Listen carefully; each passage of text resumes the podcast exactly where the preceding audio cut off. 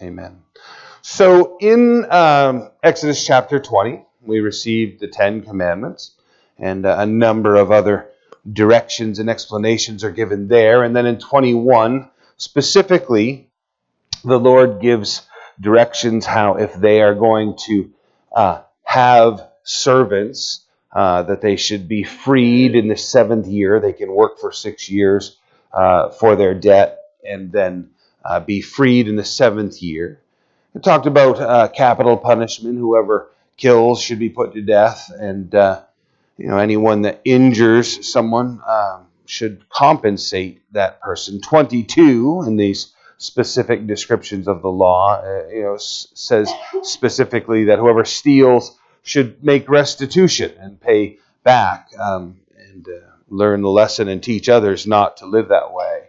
And then, uh, if a man were to sleep with a virgin, that he was required to marry her or pay the bride's price to her. Uh, that it is, you know, an effort to prevent that promiscuity in the culture. And then he uh, closed out 22 with the expression of not oppressing the strangers or the poor that were amongst them. And then you come to 23, and it says in verse 1 you shall not circulate a false report.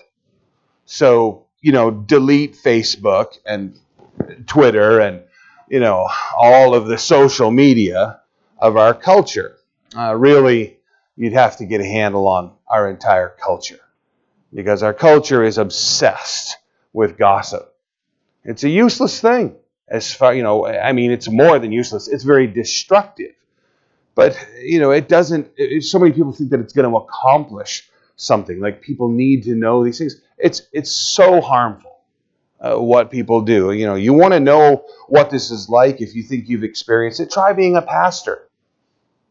You wouldn't believe the things I've heard about myself. People will talk to me, you know, for some time. And you know, I try. I'm always trying to get people around to you know Christianity, faith, Jesus, and you know there have been a handful of occasions where you mentioned Calvary Chapel down east, and people have heard some amazing stories. You know, sometimes when I listen to them, you know, I find a seed of truth in them. And that's you know worthy of consideration. But uh, you know, there's a you know an ounce of truth in every pound of lie, so you need to look at things. But this false report: do not put your hand with the wicked to be an unrighteous witness. Don't talk about other people. I've I've got a, a, rule of thumb I was taught many years ago in regard to gossip. It's, it's very tempting. The scripture talks about how it's like a, a tasty truffle, something that you would want to eat, something that you would desire. Gossip, you hear it and you want to take it in. It invokes within us a desire. And the scripture is telling us to be cautious of that, to, to avoid it altogether. The, the rule of thumb that I go by is are you part of the problem or part of the solution? Because if you're neither one of those things, then it's none of your business. If you're not part of the problem, then you don't need to hear it or share it. If you're not part of the solution, same goes. You've got nothing to say. It's not beneficial, doesn't, doesn't produce anything good out of it. And, and think about that. Here's the Holy Spirit making sure it's recorded in the Scripture. We treat gossip like, oh, it's yeah, that, that's something we probably should address. The, the Word of God address, you know, addresses it directly. You know, people, you know, look at those sins that are so egregious and they, you know, want to point out, oh, well, that person horrible and this one, and look, they were in the news. Are you aware that God lists gossips with murderers? In the scripture? False witness, right? Six things, yes, seven that are an abomination to the Lord. Proverbs tells us, and then he goes on to say, one who tells lies, false report, you know, says things incorrect about his neighbor, causes division. Avoid that. Verse 2 You shall not follow a crowd to do evil along these same lines, right? Because we have this mentality in our culture that if there are enough people saying it, then somehow it must be true. Nothing could be farther from the truth. You know, just because everybody's on the bandwagon, in fact, you'll more often find that the more people that are on the bandwagon, very often that's the thing that's the most untrue. It's really a remarkable thing that we do as a culture, uh, believing things and following things. Yeah. I'll give this example. Uh, I've talked about it a few different times. Uh, aliens, right? You, you, you were hoping we'd discuss it this morning, you know what I'm saying? as far as I can tell, right? I'm not the expert on the issue. As far as I can tell, where the idea of aliens came from, UFOs, and, and if you're thinking, like, I thought I was coming to a Bible study. I'm making the point about lying, gossips, following the crowd. the United States government uh, developed Area 51. It wasn't to keep secret aliens. Okay? It was to develop secrets. In particular, we developed an aircraft known as Oxcart. Okay? Uh, have you ever seen pictures of the SR-71 Blackbird? Like, I have lost this room. No one is with me. Big black jet, you know, just looks like a spacecraft. That's because it pretty much is. Uh, it, pl- it, flies on average above 70,000 feet above the Earth. It's a spy plane. That's what it is. The predecessor to the Ox uh, to the uh, SR-71 Blackbird was the Oxcart. That's that's what it was called, Oxcart. As a code name, CIA was developing it. They built Area 51 to develop projects like this. Midway through the project, we discovered through our spies in Russia during the Cold War that uh, Russia had timed satellites and were taking very detailed photographs of our aircraft. So we started putting the aircrafts back in the hangar when we knew these satellites were passing overhead. Oh, by the way, this is all a documentary that you can watch on Oxcart. So this isn't, it's all been declassified now. So then what we discovered is they increased their time increment just mildly. Uh, and we were ahead of them. We got our aircraft in. But what they were looking for was the fact that, you know, this is in Nevada and uh, intense heat of the sun is causing it to be that where the aircraft was setting on the tarmac was shaded. The rest of the concrete is heated and they're doing thermal imaging from the satellite so they can see a very detailed outline of our plane. So, you know what we start doing? We start making big plywood cutouts of crazy looking aircraft. No joke. Laying them down on the concrete. And you got a whole crew that puts all the plywood away when they put the airplanes away. So now when the satellite goes over, there's like 20 images on the ground of circles with antennas and what kind of aircraft are they building? We wreck a few. We did build a saucer, if you're not aware of it, circular aircraft flown by the United States Air Force. We wanted an omnidirectional airplane. Was just a circular wing. It could fly in any direction. And it flew. We flew it a lot. Vertical lift, up and down, incredible speeds. Canada built the engines for it. Again, all declassified. Crashed three of them. One in the Midwest, one right there in Nevada, one in Australia. Right? Handful of occasions they passed within visual distance of commercial aircraft. So you're on your airplane and you look out the window and there's a flying saucer right there.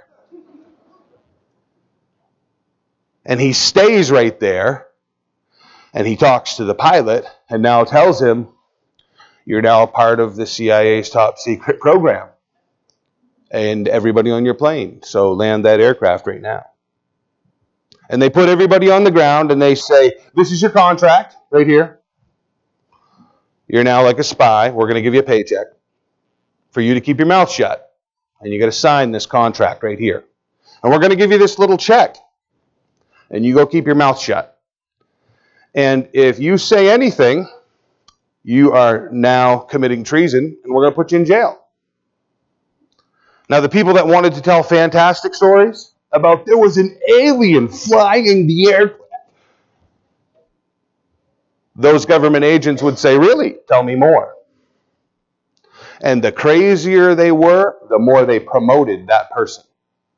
They actually went through the efforts to get them speaking engagements about what they'd experienced.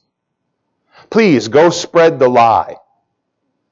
Go tell people about the aliens and the aircraft and the nonsense that's in your head. Please. Oh, you were, you were diagnosed as a schizophrenic previous to seeing this? All the better. Because then when you tell people your story, they're not even going to look for whatever it is you saw. Again, this is a pet project of mine, right? Because here's the thing you wouldn't believe the people that their mindset is oh, well, the aliens, they're just evolved humans, right? What did Gene Roddenberry's Bean Dream there, Star Trek, tell us for years? You know, as you are, we once were. As we are, you someday will be. It's a theory of evolution, the science fiction of the whole thing. It's a lie, and people buy into it. The whole crowd is going that direction.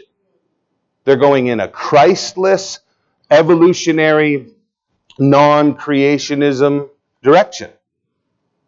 Great numbers of people. It goes even further because right now, what's going on with that whole lie is the development of an idea that there are aliens, and there are actually two different classes of aliens the supreme intelligent beings that are going to come here and be our leaders someday and show us all the wonderful things we need to learn. There's another group of aliens who are incredibly evil who are going to show up and steal all the people off Earth. So we need to go to war against them. Now interlock that with what the scripture says about Jesus Christ returning and taking a whole bunch of people off the planet at once. The lie. The lie. Just because there are mass groups of people, uh, please, uh, if you're right now thinking, I'm not going to get anything out of this Bible study, this guy just messed my mind, throw all of that away. And just let your mind get back to the idea of just because everybody believes it does not make it true. Not even close.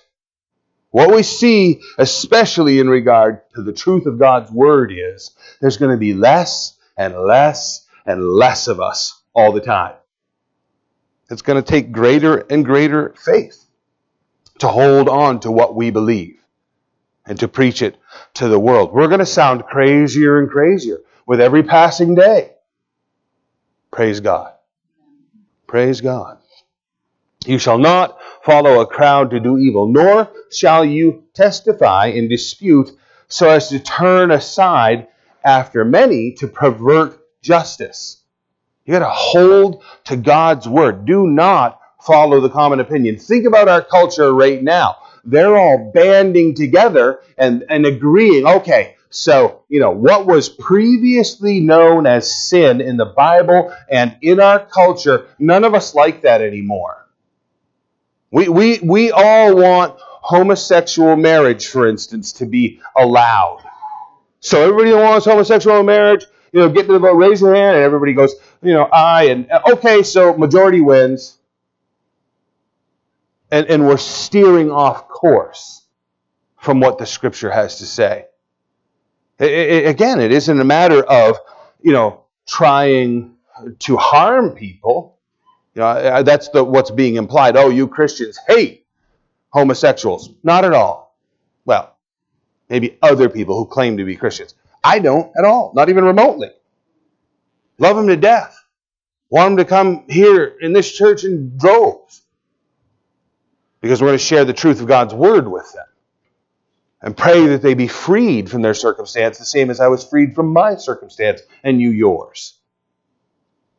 Common opinion doesn't make a thing true, and it will pervert justice. You shall not show partiality to a poor man in his dispute. Now, you you might think like uh, you know you show partiality, favoritism to the person who's wealthy.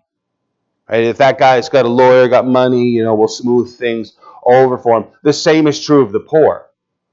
Poor man does something wrong, you think, well, goodness gracious. I mean, after all, look how tough his life is. Let's be lenient on him.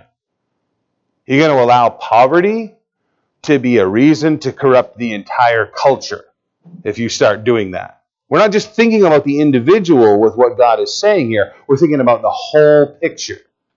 The whole picture needs to be a goodness and a graciousness within our culture that would care for the poor. But when the poor have broken the law, we need to have the same measure for each person. If you meet your enemy's ox, it's not ox cart, it's not like it's just ox. So if you meet your enemy's ox or his donkey going astray, you shall surely bring it back to him again you know, the attitude, well, God is good, you know. My enemy's, you know, possession is experiencing destruction, you know. You see your enemy step out of his vehicle and slam the door and walk away, and it starts to roll down across the parking lot. And you're just thinking, well, I'll just be quiet. The, the scripture tells us we're responsible in that circumstance. If you see the donkey of one who hates you lying under its burden, so now the enemy isn't even present, right? It's just his possession. This donkey has collapsed, and you would refrain from helping it. You should surely help it or help him with it. You know, you got to notify him and you got to help him with it. This this would happen they get tired and they just lay down. And now that they're down, they can't stand back up under the load that they've laid down under. You got to unload them, get them back on their feet, reload them, tie everything on, and send them on their way. You're thinking, well, I like to help people out. So that's that doesn't apply to me. Do you like to help your enemies out? Do you have enemies? Are there people in your mind that you're thinking, I'd be blessed if I never had to see that person again? Do you have the mindset to help them in those circumstances? Your heart needs to be there. You shall not pervert the judgment of your poor in his dispute. So, no partiality, right? You can't favor him, but then you can't take justice away from him either. You, you can't let that monetary thing be the source of the judgment that you're passing you need to have a very balanced approach to judging or you know settling disputes keep yourself far from a false matter. Do not kill the innocent and the righteous. So, so i guess let's start with that first one. You know do not you know keep yourself or rather keep yourself far from a false matter. If you see falsehood in it or if you see falsehood in the person just run away. Just run away. Don't have anything to do with it. You know, if you can recognize, well, I mean, over there he was conducting himself in falsehood, but I mean, that's that situation. I'm over here dealing with this one. You, you want to stay away from them completely. You want to stay away from situations that have, uh, you know, elements to it that are false. Keep yourself out of it completely. Sort of thing that will come around and haunt you without any question. Do not kill the innocent and the righteous. Now, specifically, this is talking about the spiritual, obviously. You know, a person who has done no wrong, the person who is in fact righteous, should not be part of that. Obviously, Jesus Christ would be the primary example of that. You know, someone who hadn't done anything wrong, who was put on trial and falsely accused and then killed. You know, you don't want to have anything to do with that, our culture, you know, obviously, a lot of people want to get right to the issue of abortion on this. You don't kill the innocent. You know, this this week, you guys probably saw in the headlines they, you know, discovered in the home of a doctor uh, more than 2,200 medically preserved fetus that this doctor had aborted. everybody's up in arms about what kind of freak is this guy? He was an abortion doctor and he kept those fetus and they're all, you know, preserved somehow in his home and he's got 2,200, you know, and better. That's just, that's a sick thing. It's not sick that he kept them as much as it is that he killed them, you guys. The bigger issue is this man's taking life every single day that he was working. Our, culture is lost on this idea. But, you know, you go to a university and ask them if they can give you a definition of righteousness. and just watch all the circuits pop. Righteousness uh, can only be defined by the scripture. And if you if you're right now like compiling a list of oh yeah like there's that's going to be like all kinds of very serious detail to be a righteous person, not like self-righteous but truly righteous. How would you do that? It simply means to be right with God and man. That's what it means. To be right with God and right with man makes you righteous. Well, how are you going to do that? you Going to be really good? Nope, not going to happen. It's, it's not going to happen. You will offend people and you will offend God. How, how are you going to be right with God and man? Grace. That's how you do it. And that's it. It's the only method. Again, that's not like your pass to go be a jerk. Here, just go offend everybody. That's, that's not what the scripture's saying at all, right? I am going to say and do things that require me to go back to people and say, Ooh, I was off base there. Anyway, you could forgive me, please. And when we are worshiping the God of forgiveness, our heart is filled with that. And it should be, the automatic response is to be gracious, kind, and forgiving. And that they would extend it back to us you know, hopefully we rectify our behavior in the process and we don't continue in whatever it was that might have been offensive. But to be right with God and man, you know, this do not kill the innocent and the righteous. Our culture hates the innocent and hates the righteous. Worldwide. A really, really dangerous place. You know, you consider, you know, depending on whose numbers you listen to, but you know, I'll just say more than a million abortions every single year in America. You know, the killing of the innocent, the hypocrisy of our nation. I'm wholeheartedly in agreement with the need for the United States military to help maintain peace and order around the world. I wholeheartedly support that idea. The, the world is full of thugs. And we need to have people out there that are willing to lay their lives on the line and protect the innocent. Needs to happen. There are some bad people in the world. Yeah. The innocent are being continuously killed. We're going to go out and police the world and protect the innocent while we're at home killing more than a million of them on our own. The profound hypocrisy involved in that. I expect God's judgment looms over us large. For I will not justify the wicked. God is saying there's no way for you to mistreat my servants, you know, my prophets, my Messiah, and for you to be forgiven for that process. We want to be people that are far, far away from that. I'm I'm particularly grieved. Um, you know, right now, I'm not trying to I'm not trying to preach politics, but uh, you know, China right now has the largest slave labor force in the world, and it's run by their government. And the larger portion of that slave labor force, whether you're aware of this or not, are Christians. It's illegal to be a Christian in China. They capture people, they imprison them, and they put them to work in their mills and their factories. And then we buy all of their goods. It's a very, very unfortunate thing that I am standing here right now. I think everything I'm wearing was made in China. Am I supporting that? Are we supporting that?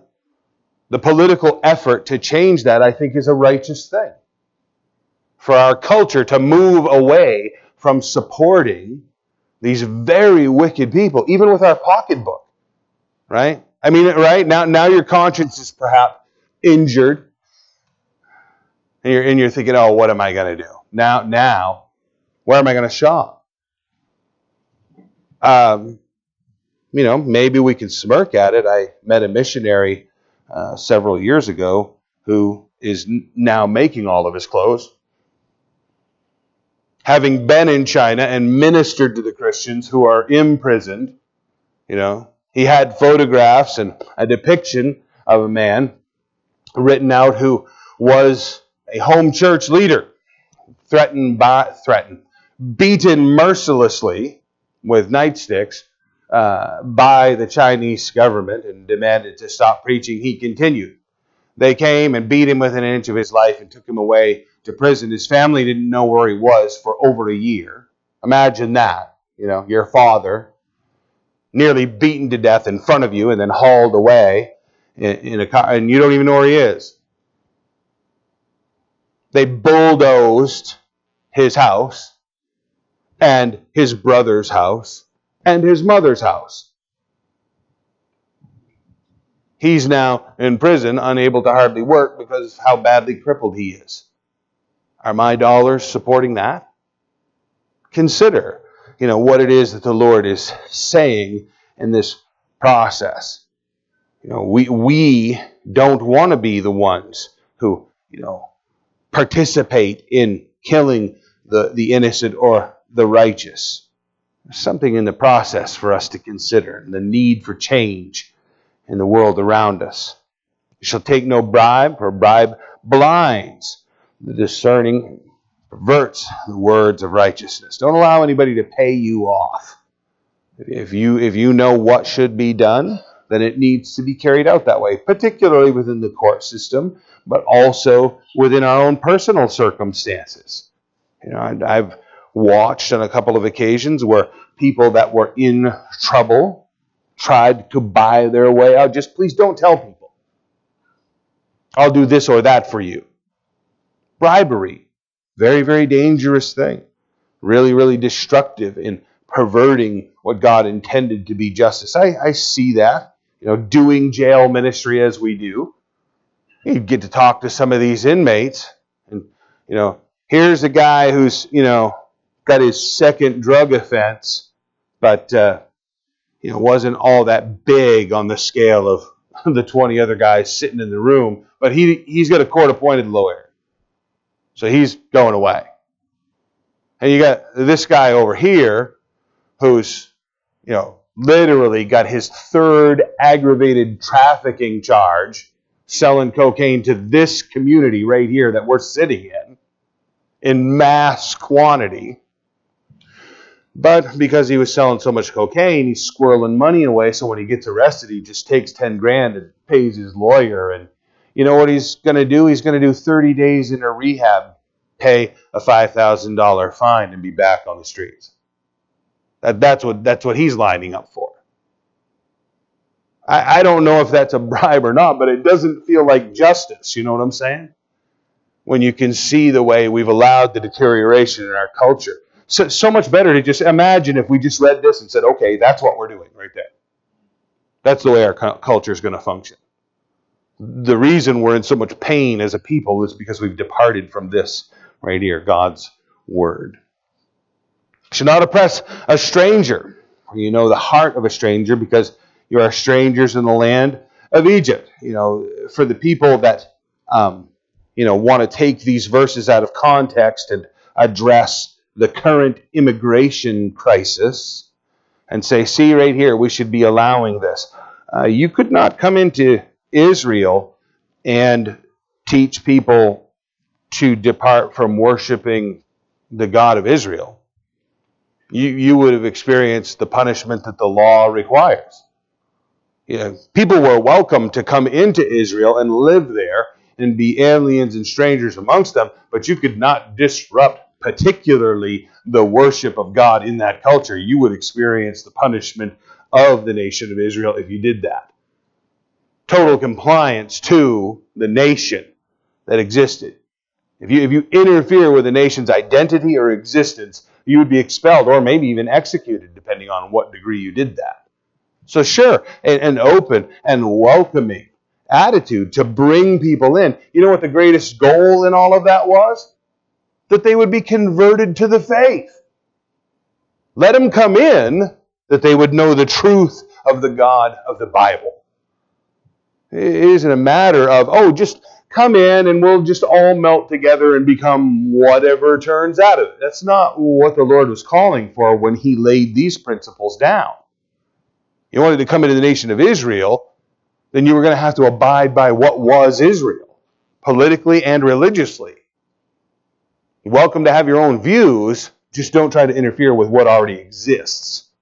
God was wanting to preserve it, the goodness that he was promoting. Romans chapter 2, verse 4 says, The goodness of God lead, leads you to repentance.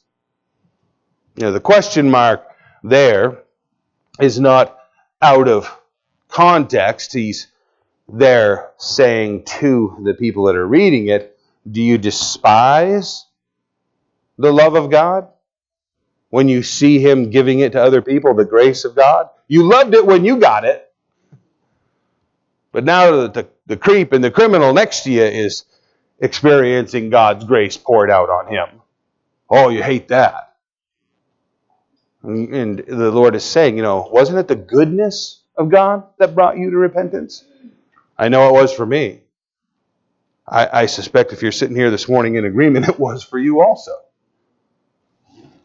Look at verse 10. Six years you shall sow your land and gather in its produce. But the seventh year you shall let it rest and lie fallow. Literally, you're going to take the year off, right? Now, if you're thinking, wow, that's incredibly lazy, right? Now, think about this. If you knew right now, this was where we, were all going to hit the stopwatch, and you were going to work for the next six years, just like not a debatable thing. You were going to work for six years, but seven years to the day from today, you were going to stop working for a whole year. If that was going to be the way it was, what would you have to do? Tremendous amount of planning, saving, right? Being very cautious, being very thoughtful about the whole process. And I can tell you this no matter what you planned, right? Because as the seventh year approaches, you probably got a head full of, ooh, I'm going to have a blast. I know what I'm doing. You know, all the fly fishing gear is in the truck. If you, you know, whatever you're thinking, somewhere along that year off, the peace and the calm and the quiet of your heart is going to cause you to think a whole different way. God wants that in the life of these people. And in the process, right, you're going to have to trust God very profoundly. That I'm going to be okay. This is going to work out, right? I mean, if it sounds like a good idea to you, you're sitting here right now. What are you going to do on the eighth year? How are you going to gear back into work? I mean, there's all kinds of stuff. You're going to have to go to the Lord about as a believer and say, How am I supposed to do this? How am I supposed to pray? How am I supposed to prepare? How am I supposed to trust you? What am I how then then through that year and then what are we going to do on the other side? All of that fear and anxiety is going to have to boil to the surface and get skimmed off from your life until you're trusting God the way that you should be. Follow what he says here. Six years you shall sow, your land and gather in its produce. The seventh year you shall let it lie fallow, no, no tilling. But the poor of your people may eat. So anything that grows up naturally, what they leave, the beasts of the field may eat. So you know the animals and uh, the flocks can eat of that. In like manner you shall do with your vineyard and your olive grove. Now I've listened to people who you know, have taken from this the idea of, okay, right, like crop rotation. Great idea. We'll, we'll plant seven fields. We'll only, or we'll plant six fields. We'll have seven fields. We'll plant six. And what we'll do is we'll shift. So we'll come out, we won't plant in this field, and you know, next year we'll move, we'll plant in these ones, and then the following year we'll move down another field. So we've always got one field that's lying fallow. Therefore, you know, that's not what God wanted. He wanted the whole process of shut down. Come be alone with me. Learn to trust me. Be freaks to your neighbors. Literally. Right? You know, they're, they're having a day, oh, just, you know, we've come across the border because we love to buy your wheat. It's the best. Well, you better get what you can because next year we're not planting any. What? You're retiring? Nope, we're just taking a year off. You're nuts. well, I'll just buy from your neighbor. You can try, but he's taking a year off too. This whole nation is taking a year off. Boy, that's going to stand out to all those pagan neighbors, right? That are watching. I don't have liberty to share the name of the very large rubbish collection company that's in the area, but their owner is a born again Christian. And two of my young friends had just started up a business years ago, and they're just going 22 year old, 100 mile an hour, just slinging the work and making the money.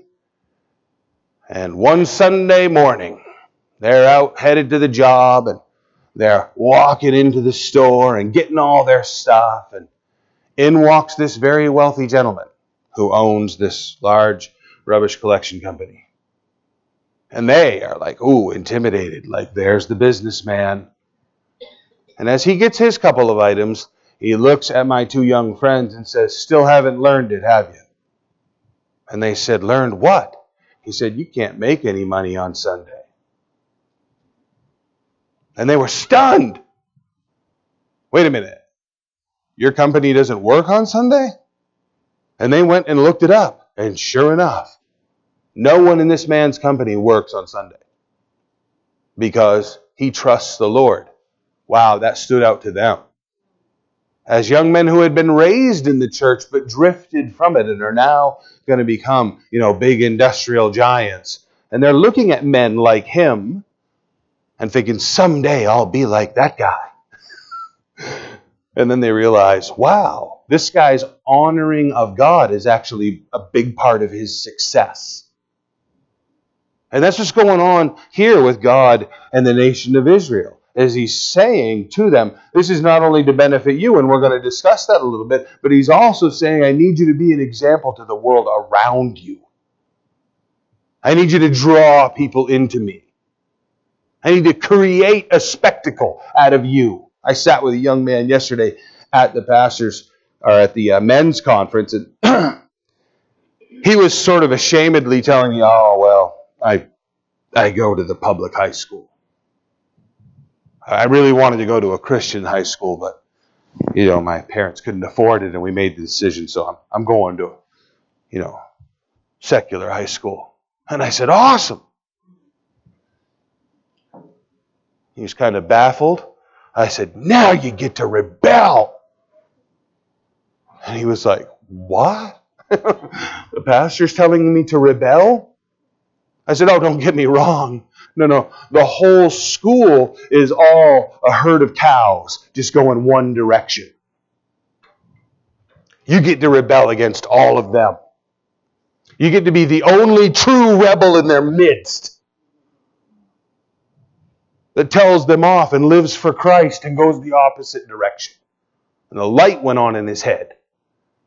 And I poured the fuel on that fire and said, No, no, no. God created, God created that in you. What we call rebellion. Okay, we don't want to promote the idea of rebellion in the spiritual sense, but to rebel against what is ungodly, to rebel against sin, that's the greatest encouragement we can give to the young people that are around us. Turn your heart away from this garbage. He left that table inspired with the idea of, hey, this is cool. I can take all this junk that's in my heart, this aggression, and turn it towards a, a thing that is godly. The, the world needs to see we are people who are trusting the Lord, you guys, with our lives, our jobs, our finances. I'm not asking you to take every seventh year off, right? We're in the New Testament sense of things here. But the principle that is laid out for us here is something to examine. You know, you're going to care for these people, you're going to do this with your vineyard. Six days you shall do your work. On the seventh day you shall rest, that your ox and your donkey may rest, and the son, your female servant, and the stranger may be refreshed. Everybody needs to be refreshed. The, the uh, human body is incredible as far, or, you know, the animal kingdom, but the human body, particularly the way that it energizes through just shutting down. That's incredible. Yeah, wouldn't that be great? You're just almost out of gas in your car and just pull over, shut it off. Let it rest. Know? Half hour, you know, you probably make it up to the gas station. Just watch the needle rise on the fuel tank. Just. You can see it in your own life, the times you've taken time off. And God has blessed you and literally refurbished you and strengthened you in the rest. We feel like we're doing nothing. We feel like we're failing. Right? Our culture is so in rebellion to God that the people we admire are the ones that ruin themselves. Isn't that weird? We really do. Oh, look at him. You know, he's a gajillionaire. Just, his kids hate him His fifth wife. You know, not really a gajillionaire. He's paying it all out in alimony and child support. He's got he really got nothing. Why do we admire him? Because we worship materialism. That's the big thing. We're about the money, especially as Americans. It's a tragedy. You know, uh, America, a little more than 100 years ago, was known for Christianity was known for its missionaries, was known as the number one producers of Bibles and distributors of Bibles in the world. That's what we were known for. Not today. We lead the world in every sin and every vice. Everybody gets refreshed in the resting. It's distrust of God, it's doubt, it's faithlessness that caused Israel to not obey this. They didn't obey this. God gives them this command and they do not do it. They do not take the time off. 490 years pass. Right? We've, we've all read it, most of us. 490 years pass, they haven't taken the year off, and God says, okay, enough is enough. I'm sending you away into captivity. Right? They don't rest. They're not worshiping. They've come to the place of absolute idolatry everywhere sin, sexual perversion, theft, murder. It's like living in, well, America.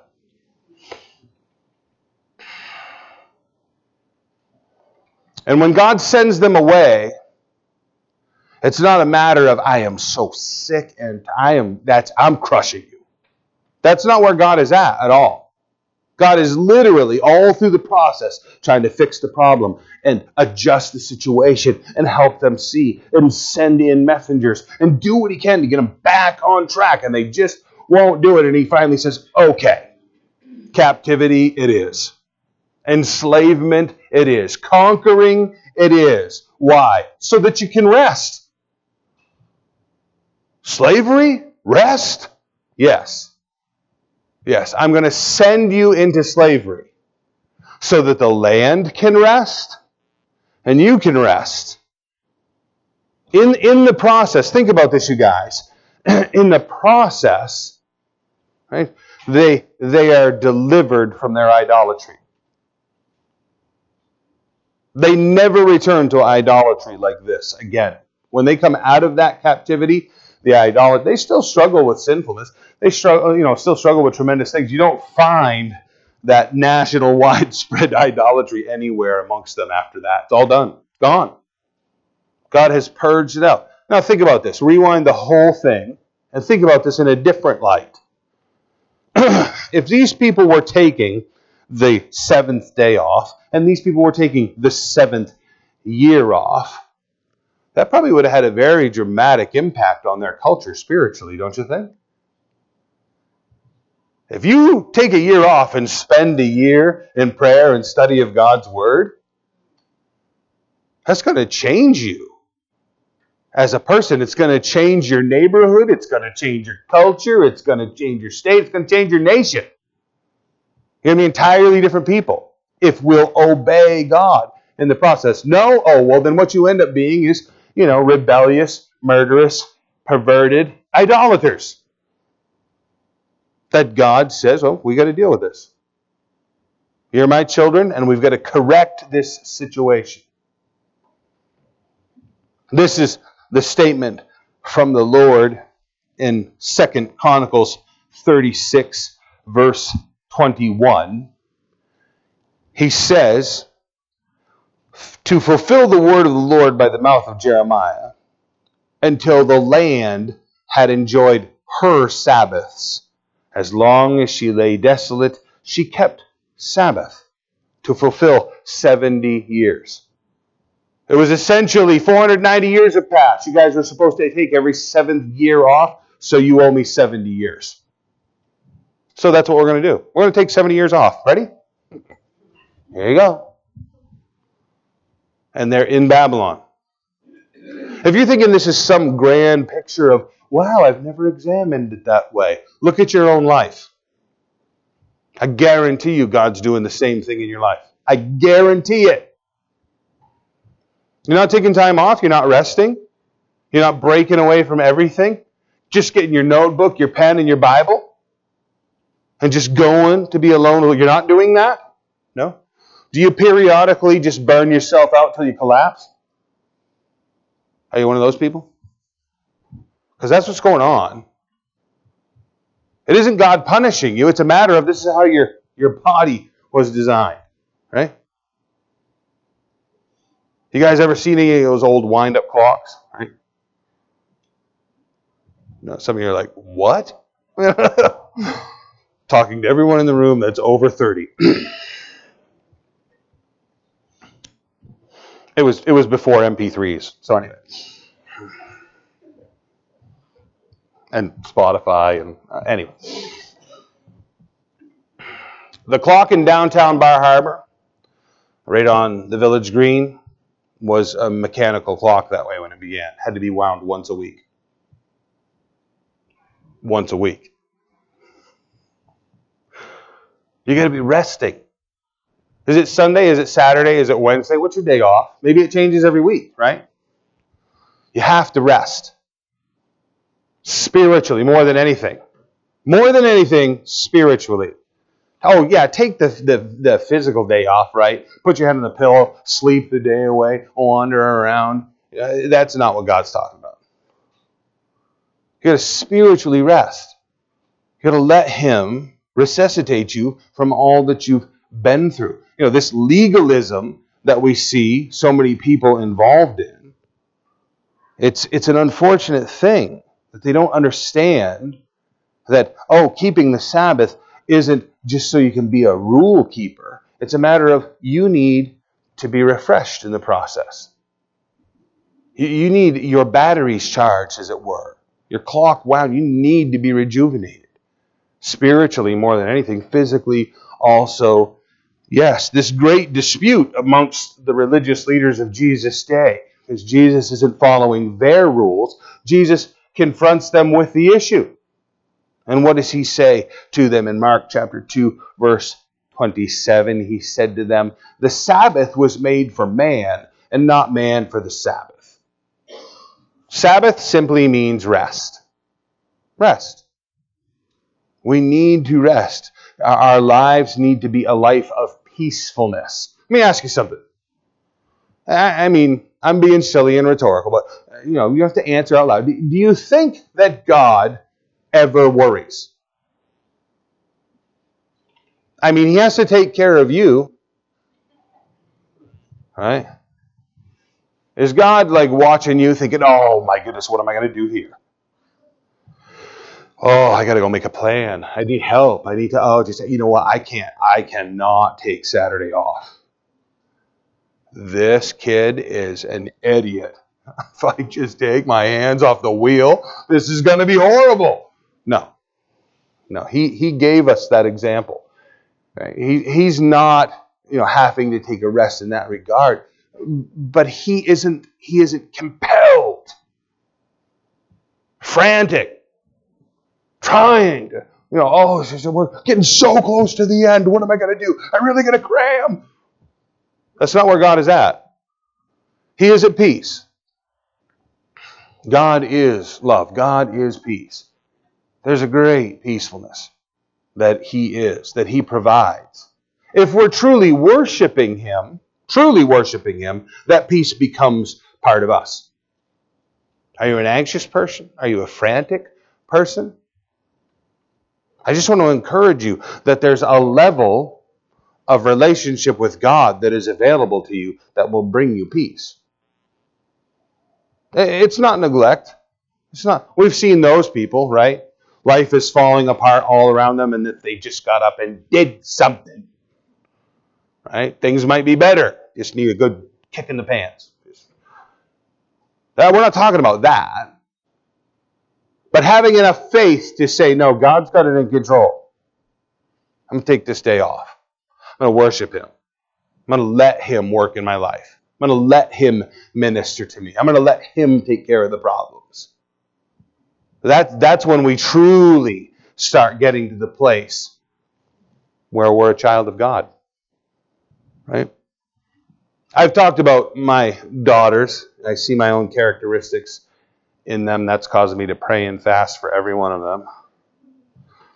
I'll never forget the day when I had upset my daughter Abigail. She was perhaps five or six years old. And she's standing in my kitchen saying, Dad, come on. How many times have I said? Any of you that know me, know these are all my mannerisms. You know what I'm talking about. Going on and on.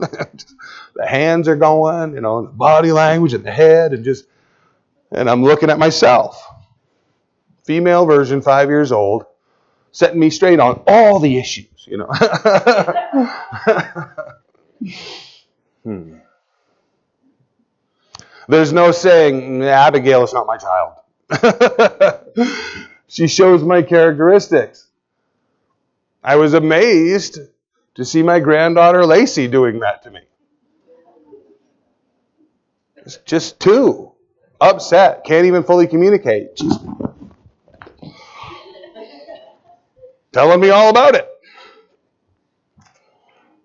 If we're truly children of God, one of his greatest characteristics of peace, it's going to become part of our lives.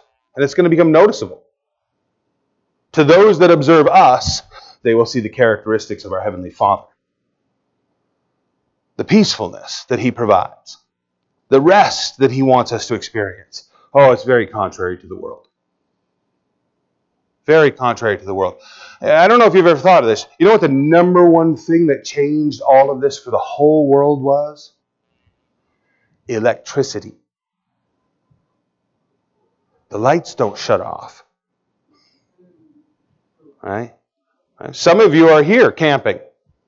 Isn't it interesting how you're like, oh, I'm exhausted. I can't even 7:30, you know, I just And you go to bed. And then you're up and energized and like, so when are we leaving for the hike? And your friends are like, you're a lunatic. It's 4:30 in the morning. You're like, the sky is all bright. You're functioning with the natural light cycle. We, as a people living in this culture, we have to force ourselves to rest. We have to force ourselves. Listen, this ancient world had to do it. compelled by their own desires and the sinfulness of the world, they rebelled against God till it destroyed them and they found themselves in captivity. Oh, there's a freedom that comes with the captivity, but it's the wrong way to acquire it. Amen? Benjamin Franklin was the one that said, Experience is a dear teacher. That's not a term of endearment, like, oh, she's so sweet. I just experience is just she's so kind. No, he he was saying experience is a dear dear teacher, meaning she's very expensive. You know, we would say in Maine, she's a wicked expensive teacher. Experience. I will never give up any of the lessons that I have learned from the school of hard knocks because the tuition was so high. What we had to pay to learn our lessons. So much better to be an academic, right? Don't uh, those people annoy you? Oh, I just read it right here, so that's what I'm going to do from now on. I'm like, what? you haven't even run yourself through the meat grinder yet. How could you possibly believe that lesson? You know? well, I read it right there, and it's in God's word, so I'm going to trust it. That's wisdom. That's wisdom. Oh, yeah, yeah, yeah right? The guy who's learned his lessons through experience, he, it's thoroughly ingrained in his person. But why pay that high cost when we could just read what God is saying? Sabbath made for man, not man for the Sabbath. Now, when we study Hebrews 4 carefully, we discover Jesus is our Sabbath rest. Jesus is where we experience this peacefulness. So if we have to go straightforward for the next couple weeks before we're able to take that time off. Resting in Jesus. Truly resting in Jesus. That'll provide you with a peacefulness that's not compared anywhere else. Hebrews 4, verse 9 there remains then a Sabbath rest for the people of God. Pause there for a moment. His description previous to this is how the nation of Israel, how you know they tried to accomplish entering into Canaan, the land of rest, through the law, through following Moses, now following Joshua, and they don't get it. They don't accomplish it. The point is, the law doesn't provide you with the rest. Fo- following after, okay, oh, you know what? From now on, Sabbath it is. Saturday, that's when I'm going to church. Saturday's my day off. I'm going to be true Sabbath worshiper. You'll find that the law can't provide you with that. The need and the understanding to rest in Christ and from our labor will teach us the things we need to learn, right?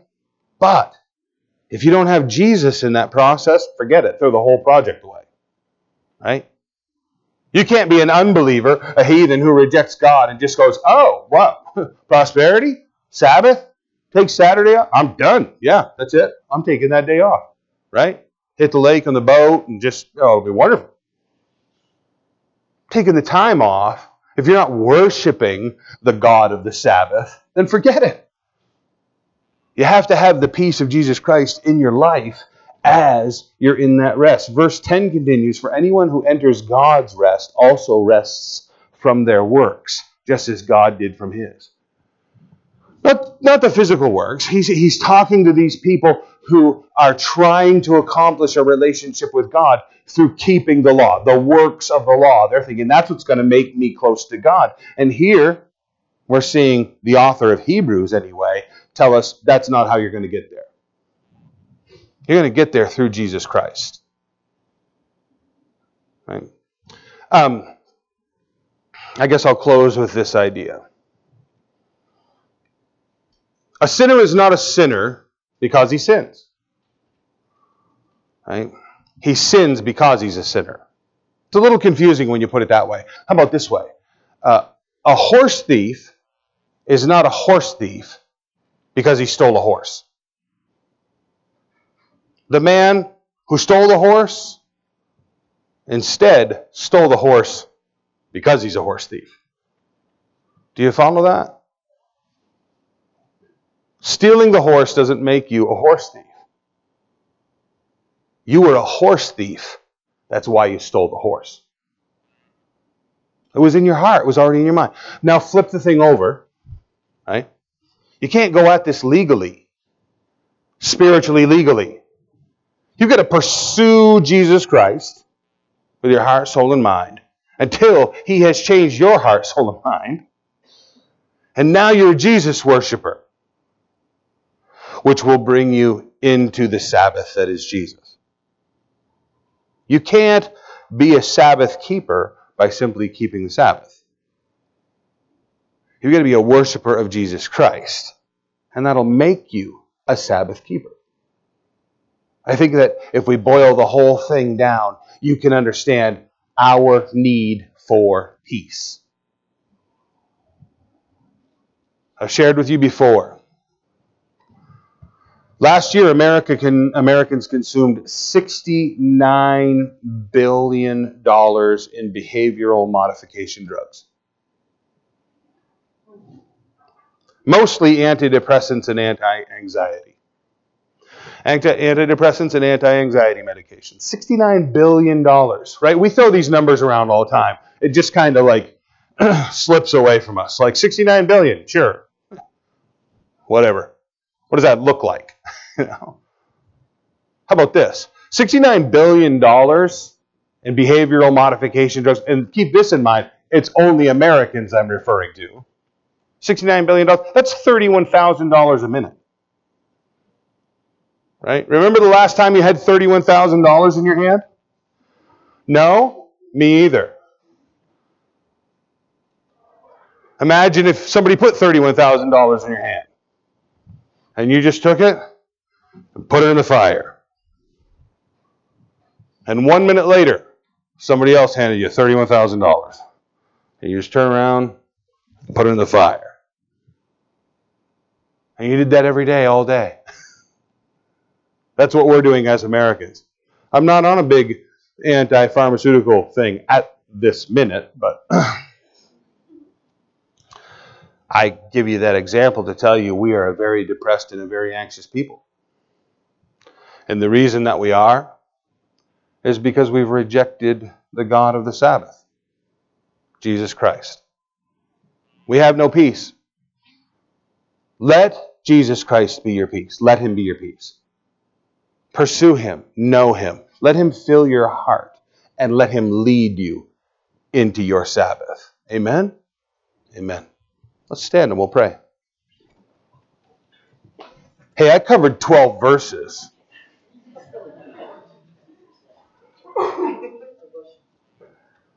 And five supportive verses.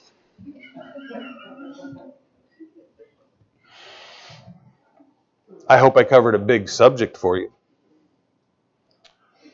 Let the Lord touch your heart. Father, I pray that you would minister to us, bless us, keep us watch over us, protect us, provide for us until we're together again. Lord, we need that continuation of this moment in our lives, in our day to day. Help us to just shut our mouths, to quiet our spirit, to listen for your voice, to experience your peace. Wash over us Fill us anew this morning, we pray. In Jesus' name, amen.